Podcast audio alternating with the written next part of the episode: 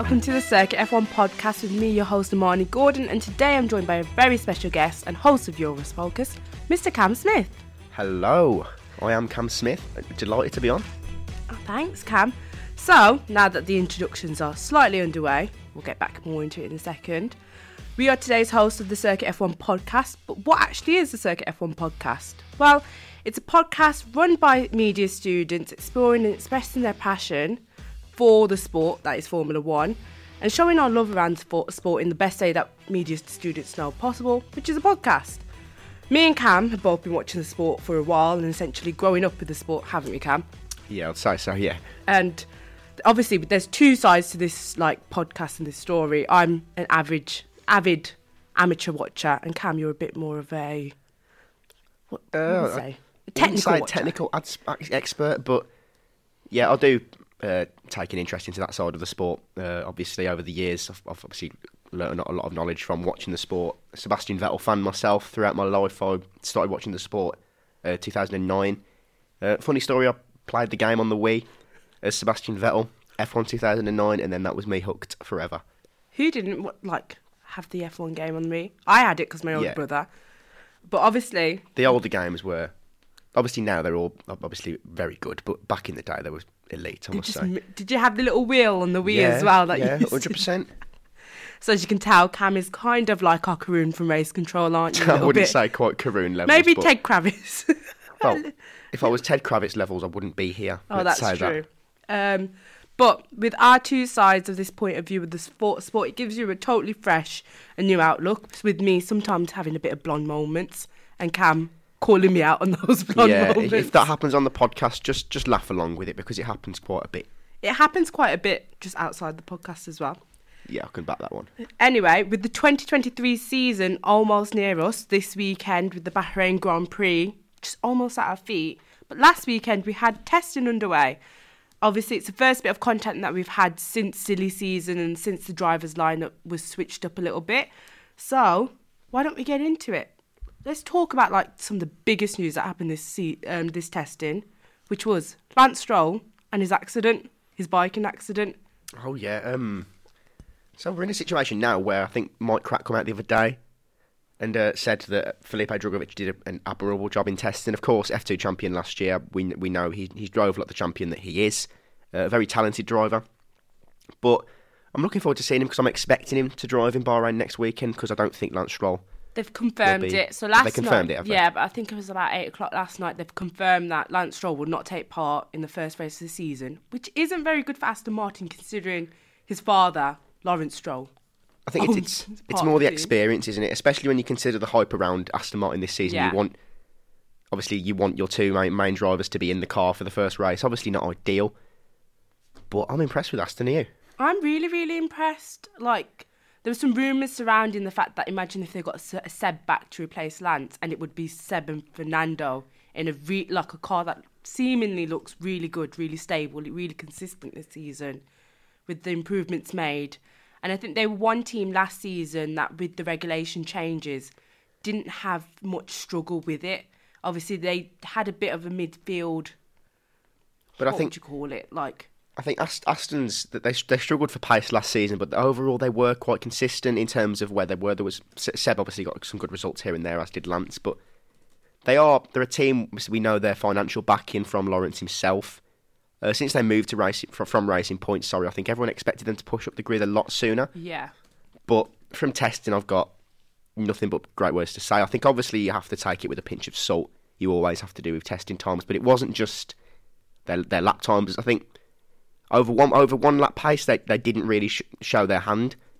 But in the long runs on the final day, Fernando, I think they they were they were fantastic. I think they're in a situation where they Christian Horner himself has actually said that teams are worried about Aston Martin, which I think is understandable with, the, Yeah. as I say, the financial backing they have. But um, as I say, the long runs were excellent. They're potentially, uh, if you watched um, Ted Kravitz talk with Craig Slater on Sky the other day, they spoke about potential third place alongside Mercedes. I've seen that when he did his top 10 rankings, Mm. yeah. But there's even talk about them being close to, to Ferrari, and that is backed up when you look at their long run pace yesterday. Their tyre degradation was superb. There was that was second to none. But they, they were their pace was excellent, and they seemed to get f- faster as the laps went on, which of course you have to factor in f- fuel loads over testing, of course, because teams put in a lot more fuel at the start. And it is only testing, so timings will not be Oh, yeah, of course. of like the race next weekend. Yeah, you do have to take it with a pinch of salt. But it's it seems that for once in his career, Fernando Alonso seems to have got a move to another team right. Uh, we saw Alpine were never they, they, they never struggled with Fernando, but it, it was it just it didn't seem a perfect it wasn't fit the right again. fit, was it? No chance, no. You could see it from like two seasons, three seasons he was with them. Two, yeah. Yeah. It ju- he just didn't seem comfortable with that team after he had his little break, and then came back to the the sport, and it just didn't seem like a right fit. But I think everybody in the media and the pit, like the media pit, was saying that Fernando Alonso kept his cards very close to his chest, but he was quite smug about the car, which means that he was quite happy about the car. But they noticed that he's quite outright and welcome when he doesn't like something, he doesn't like the car, he doesn't like how it's working. And he's kept his cards quite close to his chest. So I think we might be seeing Oh yeah, we, we know with Fernando he's a he's a man that at times wears his heart on his sleeve, and he can come out with outbursts in the media as we've seen in the past with with the time with McLaren, etc. But I'm looking forward to seeing them next weekend. I think, as I say, they didn't really show their hand over one lap, so what their qualifying pace is going to be like, we don't know. But they are showing all the potentials of being to to be the team that have finally broke out of the midfield, possibly what we thought would happen with McLaren a number of years ago. But they seem to have finally made that leap into the sort of top four. Whether that happens next week, we only time will tell. But I am looking forward to seeing it. To be honest. I'm honest, I really think looking forward. I think this is the start of the Aston Martin. Wouldn't want to say reign yet, but I think in the next few years we might see Aston Martin in the top three competitors. Oh, of course. I think Ted Kravitz said the other day that if, if the Bahrain Grand Prix happened the other, on, on the final day of testing, it would have been a Max Verstappen, Sergio Perez, and Fernando Alonso podium, which I completely agree with. I think, as I say, they look to be a team that have got brilliant long runs. The car looks reliable. We saw them obviously uh, retire early on. uh, On the was it, was it Thursday the testing started? Thursday, wasn't it? On the first day, Drugovich uh, had to retire seven minutes in, but they said it was just a technical issue. It wasn't anything wrong with the car, just These things happen in testing, of course. I don't know. You, you have That's to what expect that. testing's are for. Exactly. Yeah. Exactly.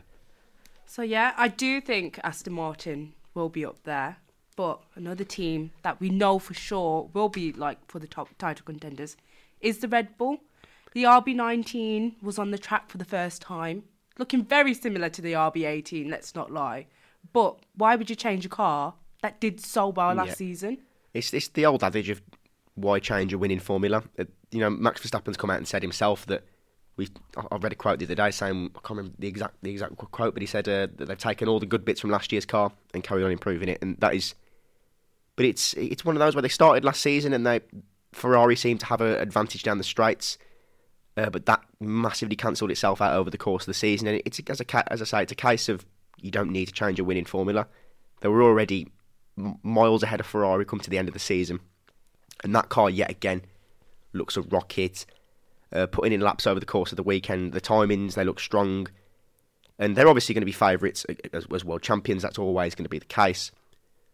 But as I say, it's about improving on last season because they, when you have a target on your back, it, you, you can often be under a lot more pressure to deliver. Yeah, of course. But they're in a position now where they're being chased, and Ferrari, yeah, again a good testing alongside for alongside Red Bull seems to be a similar gap to what it was the end of last season. If I was going to put a prediction on timings, about two to three tenths.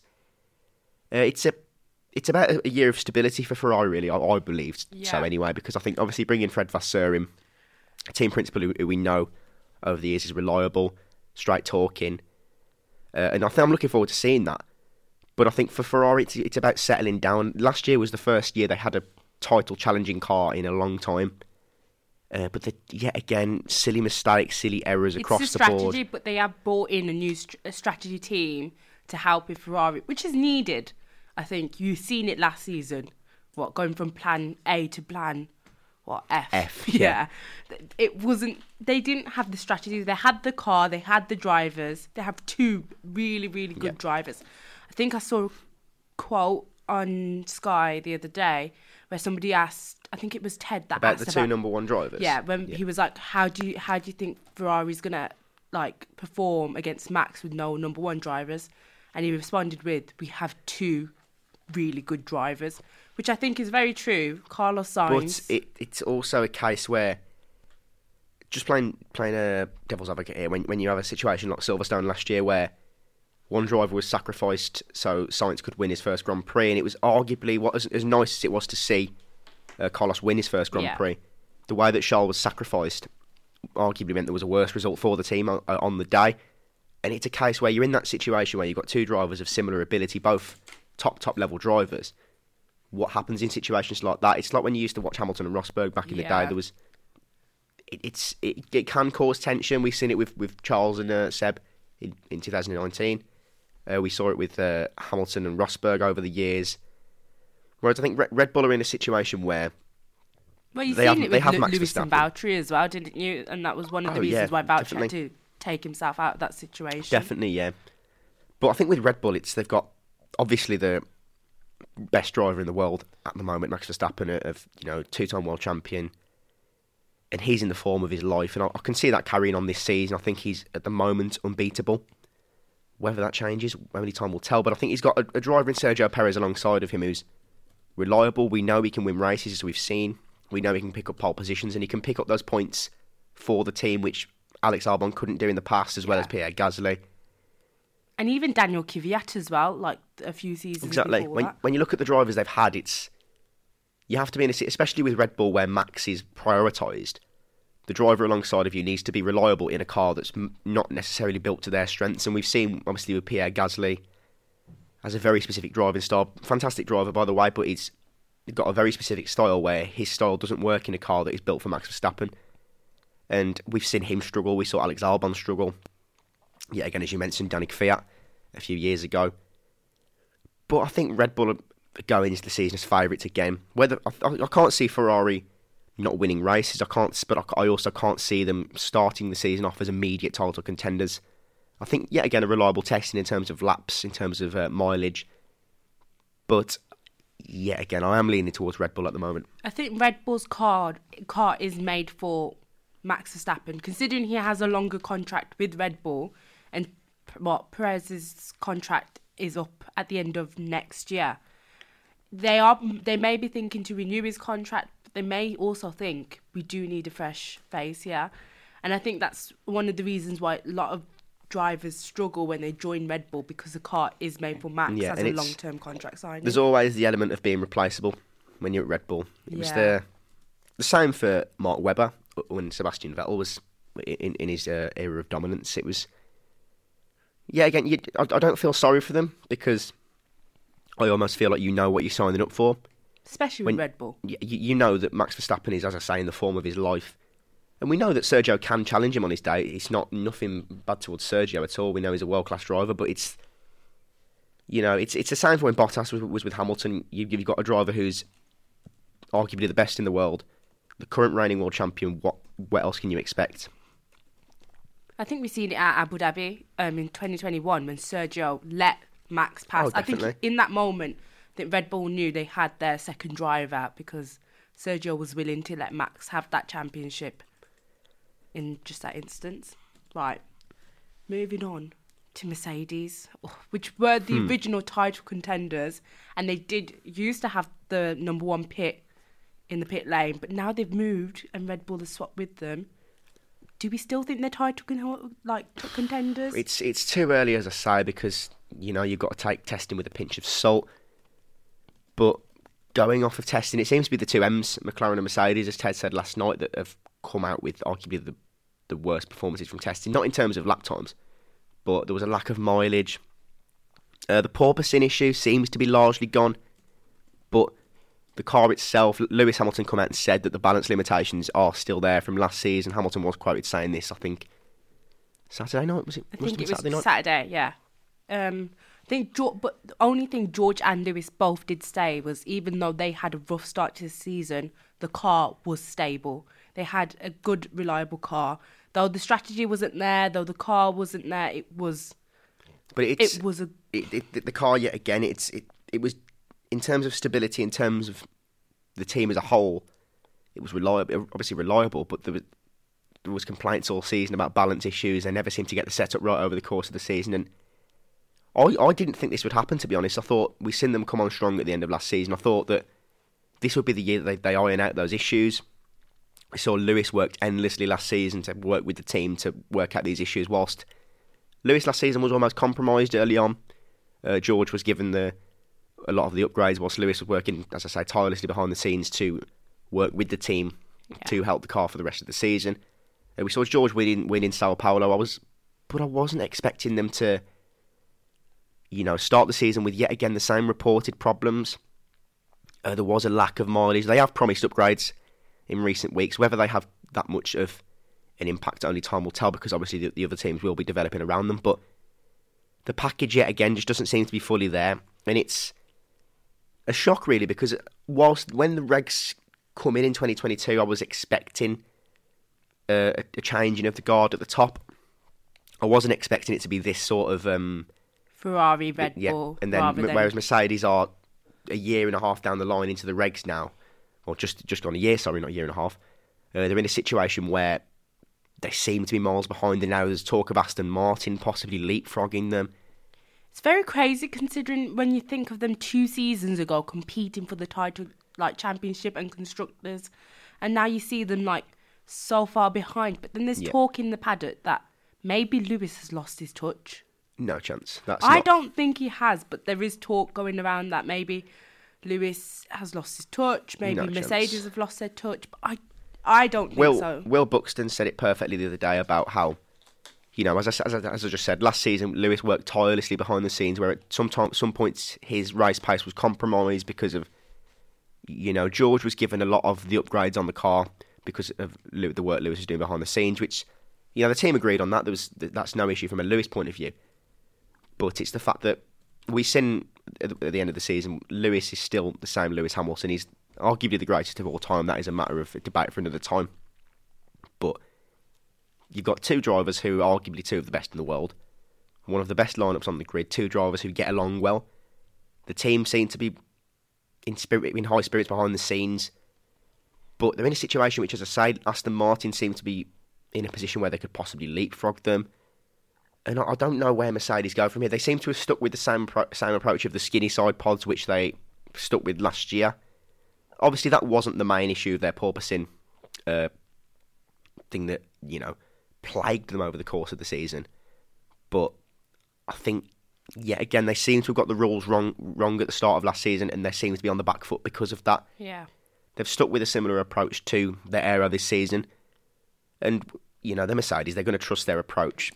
But it whilst it seems that Red Bull and Ferrari completely nailed the reg change last year, Mercedes seem to have stuck with you know as I say their approach, and whether that will carry on as they seem to find the right balance with the car and the right setups etc. Only time will tell. But they do seem to be on the back foot going into Yeah. Bahrain next weekend. They lost out on lap time with George's hydraulic failure on day two, which was crucial to their. Is it day two or day three? It might have been day two. And that was crucial to their start to the season. Do you think that will impact their start in Bahrain next week? as I say, it puts them on the back foot where they're in a situation where they, they, they testing is as, as I say, it's about mileage, it's about getting in laps, and you need to understand your car. You need to understand every every aspect of that car that your drivers are going to be driving, and they're in a situation where they're going into Bahrain with limited testing anyway because of the only the three day uh, period we had this year. Rather than the six that we had last season. and they're on the back foot anyway. And then they've been hampered by obviously this hydraulic failure of George. So that's going to be taking up time of then of their Friday practice sessions, and it's yet again, it's just not the way that you want to be starting a season, especially when they find themselves on the back foot regarding performance. You need to have that understanding of your car. Yeah, of course. Obviously, moving over to the other M that has a problem McLaren.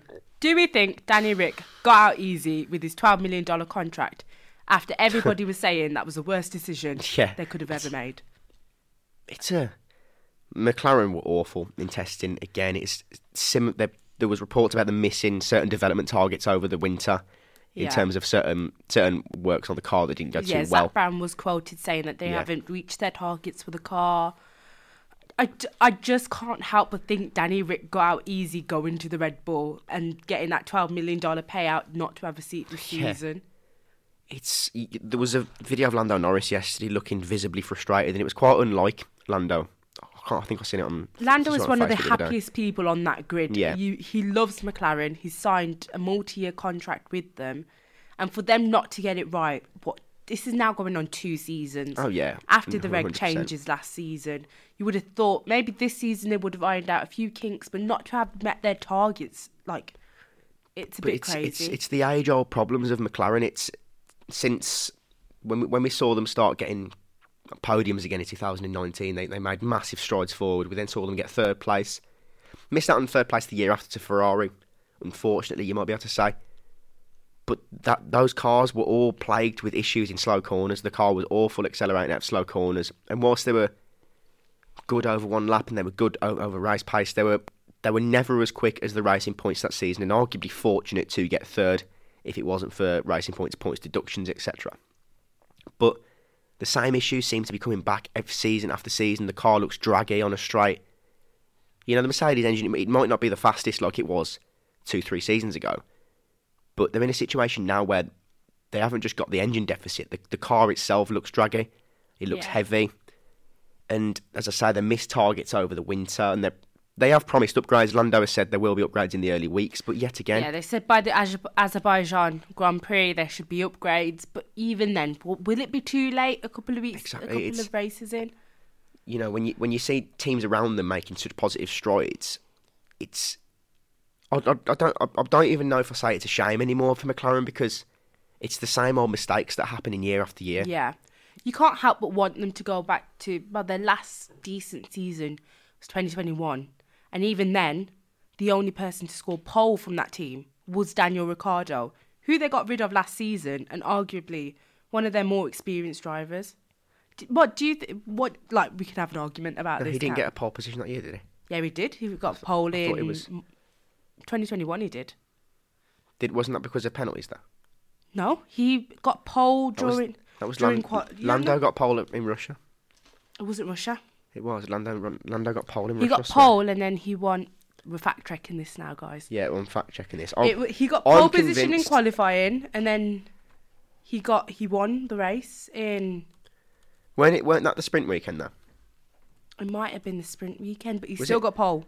2021 Italian Grand Prix. Sorry guys, we're having to fact check this. I'm only carry on talking. so arguably, he was their only. Actually, he wasn't their only one to win pole, but he was their only. no, he was only he was their only race winner, but he was their only race winner. Italian Grand Prix. I know he won that race because uh, Lewis and Max come together. It was absolutely an incredible. That race was incredible. The 2021 Italian Grand Prix. So it was the sprint results. He got pole, didn't he? No, What? Bottas, Was it Bottas, Danny, then Bottas, Max, Daniel. Max retired early because it was a ha- Hamilton overtook on the straight, but they obviously collided. Bottas, I Yeah, don't know what happened to Bottas. He didn't get pole. I swear, I'm I'm 99% sure.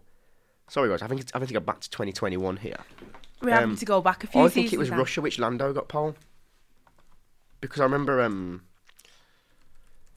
uh, Lando Oh, I thought it was. Yeah, when it went from dry to wet, didn't it? And Lando didn't switch tyres, and then Lewis ended up winning.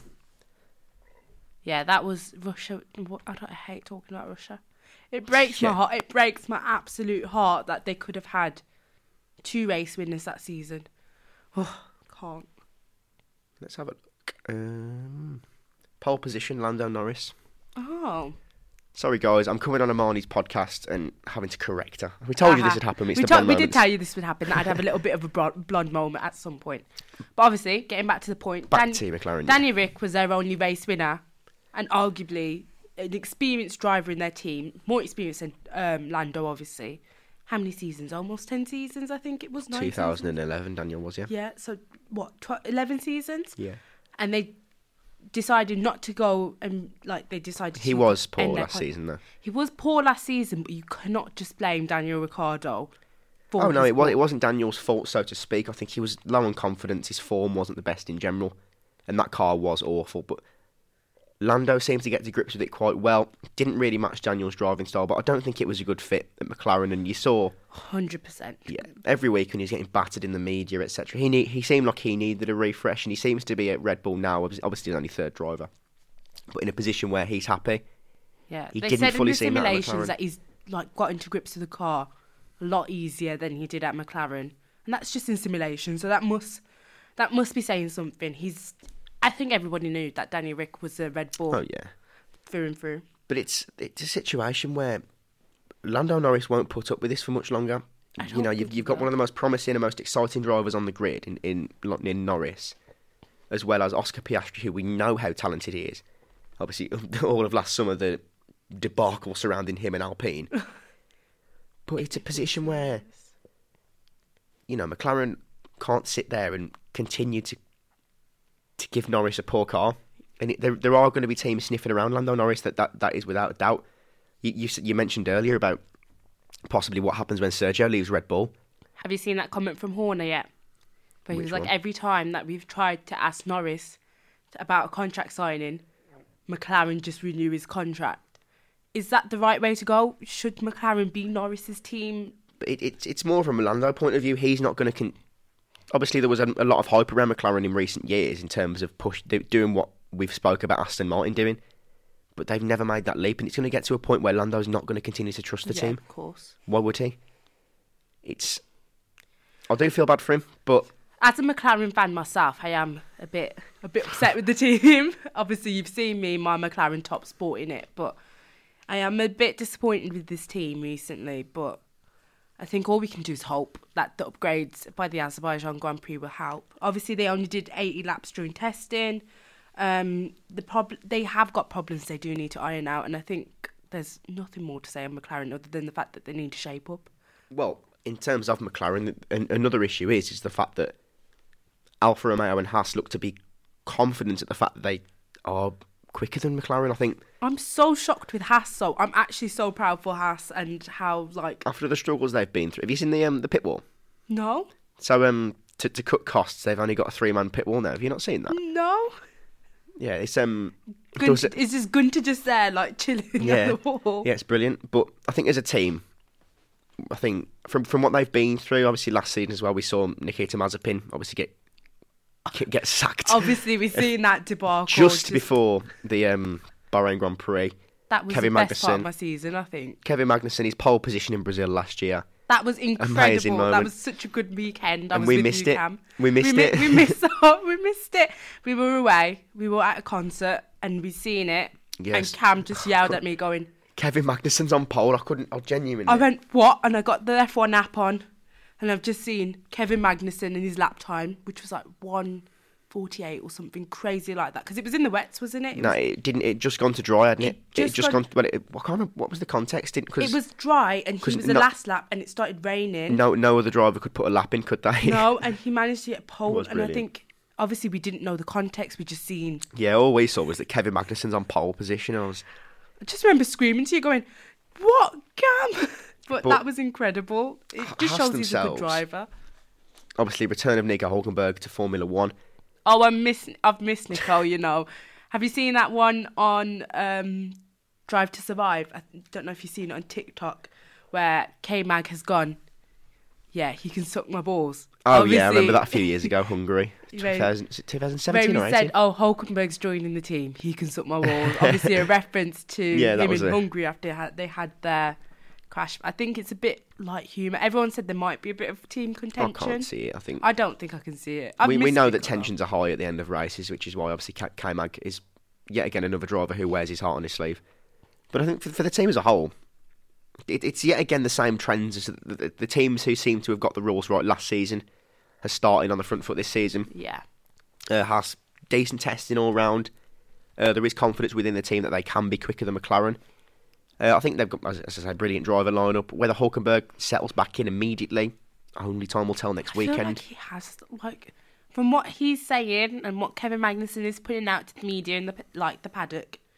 It seems like he is settling in quite easy. But he's an experienced driver, isn't he, Hulk? At the end of the day, I He's- think having two years, experienced drivers for the Haas was the best thing. After having, I think they've gone from two extremes. They had two rookies in 2021 to two experienced drivers this season. Maybe that's what they've needed. Oh, yeah, Obviously, it's a whole different world, isn't it? it's a very similar drivers lineup to 2019. with Grosjean and Yeah, Magnussen, obviously Grosjean said that he wouldn't. He was one of the options actually. Gunter said that bringing Grosjean back, but he was like he doesn't want to come back to the sport. go full circle. Yeah, Danny Rick, Gunter obviously iconically said we can't afford him. He's asked for ten million dollars minimum. So Hulkenberg was the one that Kevin Magnussen actually said, "What about Nico?" And Gunter was like, he had a light bulb go off then. I think having two experienced drivers that know the car, obviously Hulkenberg was a reserve driver for Haas. I don't know. Do you think it's going to be a really good drivers pairing this season? They've got a stable car, they've got consistency. I think so. I think that last season they showed they can be fast. Uh, they did struggle over one lap at times, but we it, K-Mag has always been a driver who'd been brilliant in qualifying, and we saw him put that car in places that, that it shouldn't have been, quite frankly, as we saw in pole yeah, position it in Brazil. Definitely shouldn't have been. In, they ended up P8, I think, by the end of the race. Yeah, they, they they did seem to. They scored Lack- points that weekend as Yeah. well, which was incredible. Like, obviously, it was competing with the Red Bull and the Mercedes, but to score P8. But now now with after the now with the cost cap and the gap will continue over the next few years. Hopefully, as obviously Formula One fans we all want, we will start to see the gap narrow down between the big teams and the midfield. But yet again, it's as I say, the teams who got the rules right last year seem to be on the front, front foot this season. Alfa Romeo, I, find them in a similar situation to Haas. I think they their development stalled over the course of the season. yeah. I think they started off brilliantly. Uh, Zhou Guan- Yu, sorry, I think he was brilliant. Obviously, he got rookie of the year, but he's going to win. He's, He's the got, only yeah, rookie he's got, he got rookie of the year, but he did score points in his maiden race, Exactly, he's- incredible. And Valtteri Bottas leading the development of that team. I feel like Val- Valtteri has pushed Alfa Romeo, like, to things that they wouldn't Yeah. have done when Ke- um, Kimi Raikkonen was still there. Yeah, Kimi was at the end of his career, wasn't he? You could see that th- it wasn't. He was ready to Yeah. go. Would miss. I do miss Kimi sometimes. oh, you can't know. not miss Kimi. I do wish he was back in the sport. Like, What do you imagine. What do you think of the livery? Oh, right. To know. They've had a slight colour change. I love how that's my my knowledge so far is that they've had a slight colour change. I've I really that. like it. I'm Do you obsessed like with it? it. I don't know. It, it's nice. It looks just a bit like a Ferrari, but looks a bit like, like a it. Ferrari. Drives like a Mer- what is it? Have you seen that one where Ted's gone? Looks like a Ferrari, drives like a Red Bull? no, I haven't seen that. But no, I think like a Merc, and I'm like, perfect. That's Aston like all summed up. Alfa. Alfa. Sorry. oh my god. I think I've, I've seen Bottas describing the car as it it's nice to drive and that there's no real problems, which I think is as a midfield as a midfield team, it's what you want. You know, they're in a situation where, as I say, similar to Haas, where they're trying to make that leap between the sort of bottom ends of the midfield Yeah. in towards a sort of Alpine area because Alpine seems to be in a little nice little world of their own. Really, I think testing They're Didn't- solidly midfield, don't you think? testing was oh. intriguing for those. So they didn't show their hand at testing at all because they were the one team on the grid with, with where their lap time was worse than testing last year. Yeah. which is not which is will in no way be indicative of Testing is just all. that mileage, isn't Yeah. it? And they got decent mileage. I think brilliant driver lineup. We've seen Esteban. Ocon been reliable for the the, team two over French the years. drivers. Well, he's not French, is he? Yeah. Is, are they both French? I thought you- one was. You're thinking of Charles Leclerc from Monaco. No, I thought he was on the border of French because Gasly had this thing last season where he's like, technically I'm not French, and everyone's like, mm, he is French, but He is French, but he was like, I live on the border of somewhere, and everyone's like, just shut up, you're French. Do you know what I mean? shut up, you're French. Just shut up, you're French. Obviously, let's, a French not, let's not get cancelled in the first Oh, yeah. podcast, Amani. we'll edit that out. Obviously, two French drivers in a French car. What a brilliant lineup! they don't. I mean, there's been talk about their past arguments and past Oh rivalry. but God, have you seen the Instagram beef that Yeah. happened this season? Um, well, on the winter break. They're both adults. They'll put it past them. Obviously, if you haven't seen it, Charles, Pierre, and Esteban. Esteban, sorry, went mi- mind fog then, all went out in New York just before the car launches. Charles Leclerc edited out Esteban Ocon in the pictures. Well, whereas obviously Pierre Gasly for PR media, PR and media reasons, obviously media students we know, got to keep up appearance appearances for the team. Posted the one with Esteban, but obviously, as everybody knows, Charles and Pierre are very very close and they have got a bit of would we say contention past contention Tension. tension What between know. Esteban and Pierre? Yeah, Between those two, yeah, they're, they're, they they didn't. and a little bit with? Charles because Charles is really close to Pierre. Yeah. I don't know. I think, as I say, they're all adults. They all They get on with all things. They're all adults. they're all professional athletes. At the end of the day, there are going to be times where there's disagreements, etc. But I think it's a solid lineup. Obviously, not quite the experience of Fernando, which maybe they'll miss. But I think it's nice to have this sort of solid lineup where you've got two brilliant drivers, by the way. Uh, Yeah. Gasly's quote on Drive to Survive did make me laugh the other day when he said he, wa- he wants his career to be at a point where he doesn't have to introduce himself at the start of every Netflix series. but um, I'm looking forward to seeing Alpine because I think, yet again, testing won't be indicative of their season because they didn't seem to show their hand at all. But last year we saw solidly sort of the best of the rest. You know, everyone, ev- McLaren seemed to struggle, struggle massively, as I've said, and they, they seem to be in that sort of area of sort of fifth place. Whether they can make any strides towards possibly Mercedes, like the way Aston Martin have done, I'm not too sure. But it, they find themselves in a situation where they're sort of being chased down by the likes of Alfa Romeo and Haas. Uh, Williams and Alpha Tauri, I think.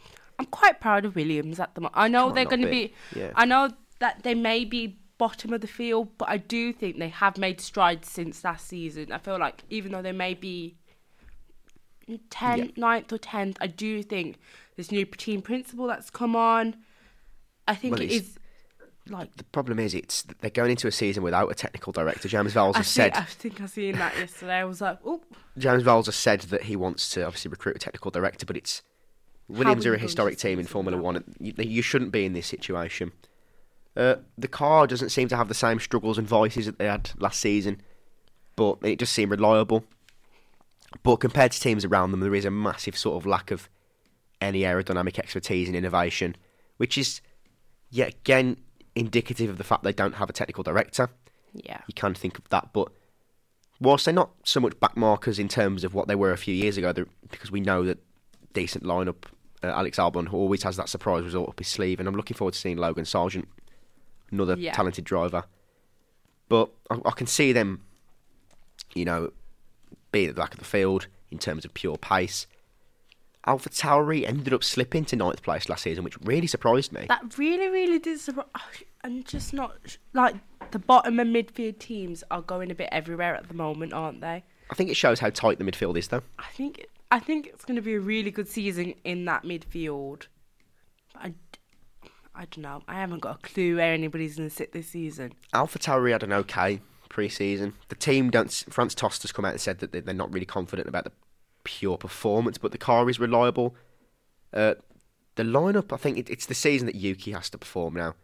We've seen it in spells from Yeah. him, which, uh, uh, and Nyck De Vries. We know it's ever so impressive in his uh, one race for Williams last season, but uh, it's they're in a, a, a weird position really where Yuki has to perform. He has to really stake a claim against Nyck De Vries. Yuki's almost out of a contract as well, so whereas Nyck yeah, has it seems another. like a last chance saloon, doesn't it? It is like this season will be the last chance, especially with a rookie.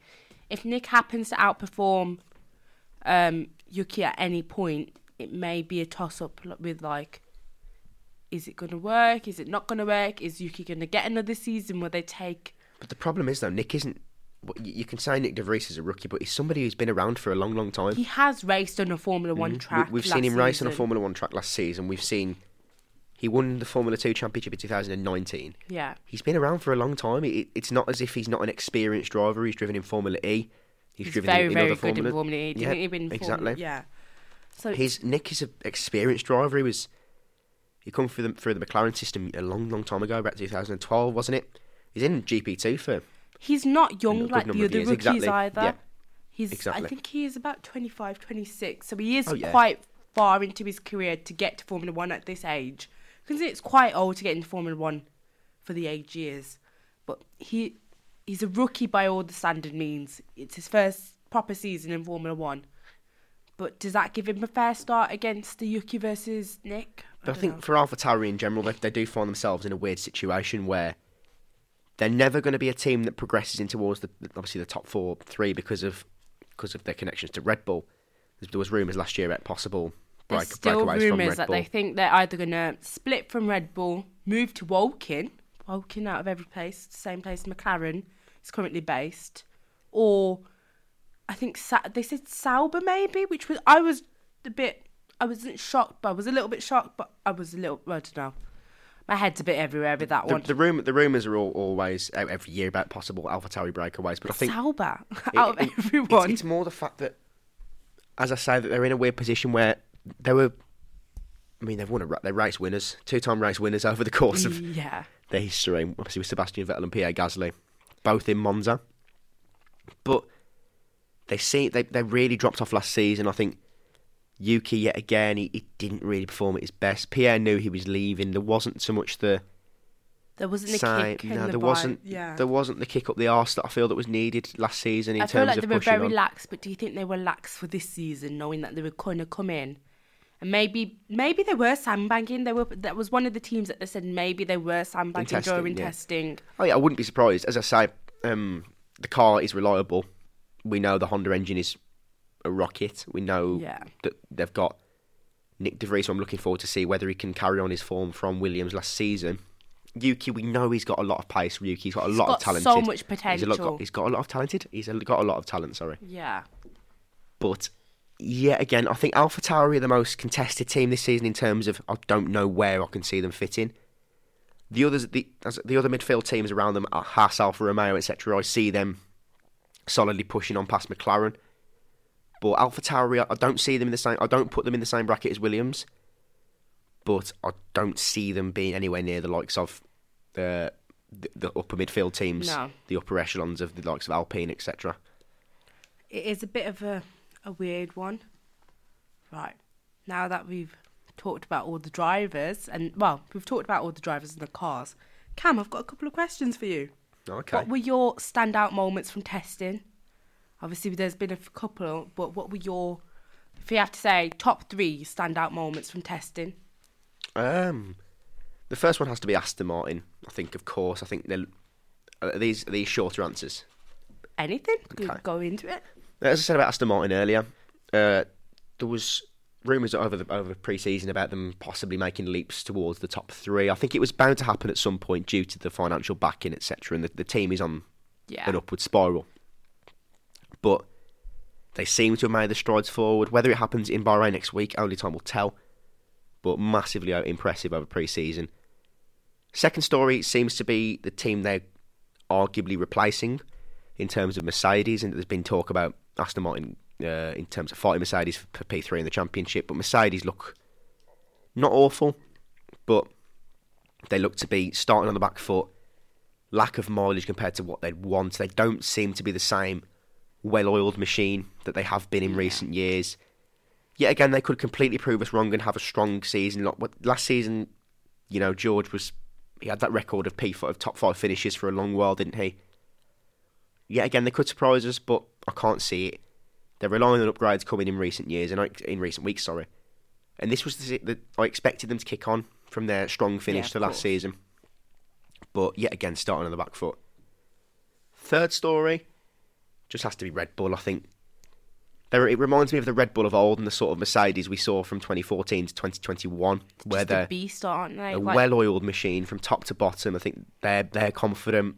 Verstappen is in the form of his life. that RB19 is looking very, very good. They're like really good on the track as well. Definitely. I think one of mine was the one that I sent you on TikTok, was where they had that mini sprint race, right? Just Oh, to yeah, the last yeah. few laps. Yeah. And it was Crofty doing the little commentary. it just it gets you back into the mood for. Oh yeah, I can't wait now. Do you think Cam? Do you think any of the teams have been sandbagging? And do, I think so, which th- ones? there's there's less of the opportunity to quote unquote sandbag this preseason. Obviously, before when you have five six day testing events, you know, no team is going to fully show their hand properly, and you've got there'll be some days where certain teams might show their hand. For example, Alfa Romeo over the years have been known to do what are called glory runs in terms of you know putting in fast lap times just to show show their car off to obviously fans and themselves and see what what potential they have. But with a six day event, you have a sort of different plan where one day you'll have, for example, Mercedes might do a few fast runs, whereas Red Bull might save theirs for the last day. So you, you can never really judge who's who Yeah. and, wh- and who's where. Sorry, but I think with this sort of three day event, you don't really have much opportunity to it. It's more like a Friday practice session in terms of it's about getting the car out on track. You know, fixing any problems. yeah, any there. any last minute problems, any last minute you know, issues. So no, maybe not sandbagging to the to to the use of the word that the way it's been used over the, the course of the last sort of five six years. Yeah. But obviously, teams don't show their full hand. I think that I think that with Alpine that they haven't really shown their full hand yet. But when we will see on Friday in practice, Do you think, Cam, out of the three, three, well, technically four with Drugovich, the rookies this year, who do you think will be your rookie of the year by the end of the like the last race of the season, Abu Dhabi, 2023? Had to finger that one then. so who have we got? Piastri, Sargent. We've got Piastri, Sargent, Sargent, And De Vries. De Vries, and technically Drugovich, but mm, we'll we'll leave him out for now. Yeah, we'll keep Felipe out for the minute. Yet again, it's a difficult one because I described McLaren's troubles earlier.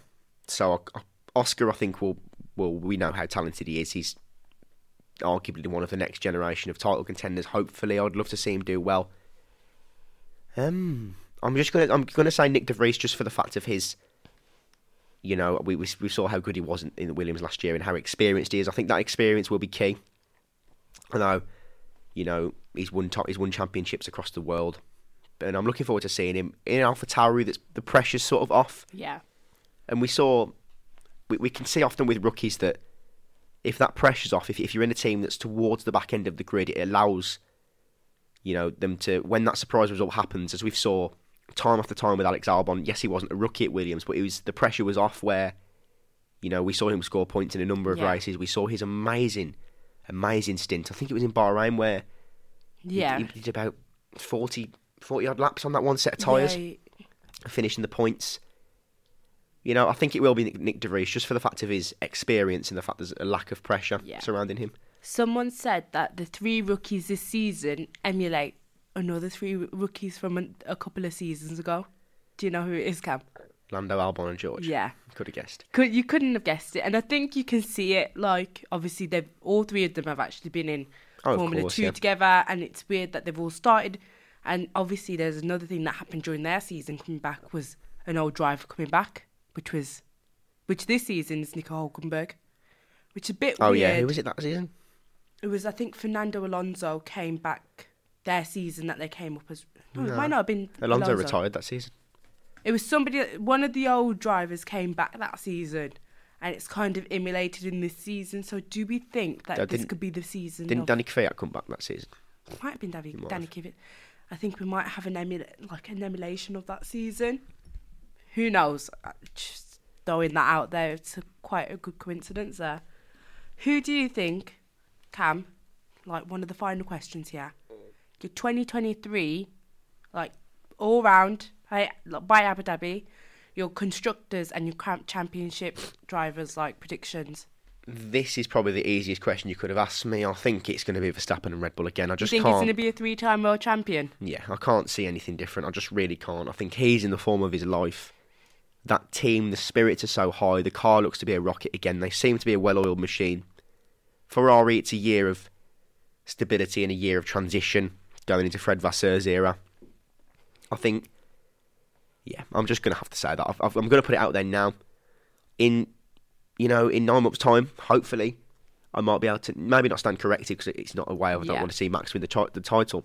Uh, I, I just want to see it. I want to see a battle at the top, I- of course. I think I also think Max will win, but I'm going to throw it out there. I'm not. I'm not. I don't think Red Bull will win the You think? constructors. I think it's going to be either a toss-up between Ferrari or even I'm going to throw it out there. No, don't even say it. I think the Aston Martin comes to No, because I just can't see it. you can't see it. I can't see them being instant. do happen. I feel like I do think Max Verstappen just will win the third. He'll be three-time world champion of the world. But I'm going to throw it out there. In nine months' time, if if Aston Martin, if you didn't hear that, then Cameron just said I'm chatting waffle. I may be chatting waffle, but I do think I'm throwing it out there, Cam. No, I'll just to to win a constructors championship, you need to be sort of instant race winners from race one. I That's can't, can't true. see Aston fully doing that. I do apologise. I may take this back next week and be like, nope. I hope she does. I hope she does. Um, Cam, what, race are you looking forward to this season as well? Before we wrap this up, Um, same as always, uh, Silverstone, British Grand Prix, best circuit in the world. In Silverstone summer? and Spa. Spa is someone who has Belgian family myself, I always take great pride in that weekend. Yeah. I think it's my favourite circuit alongside Silverstone. I think, yeah, those two is always and and Las Vegas as I well. I was just about to say, I think I'm quite excited for Las Vegas. I'm but my- looking forward to that. My favourite's always Monza. I love Monza. Um, but Silverstone, obvious one. It's always in the summer, and I feel like it's always hot. You've always had a different experience with that one, haven't you, Yeah. Cam Person? 2018, watching Sebastian Vettel win in person, surrounded by a lot of Lewis Hamilton fans, to say the least.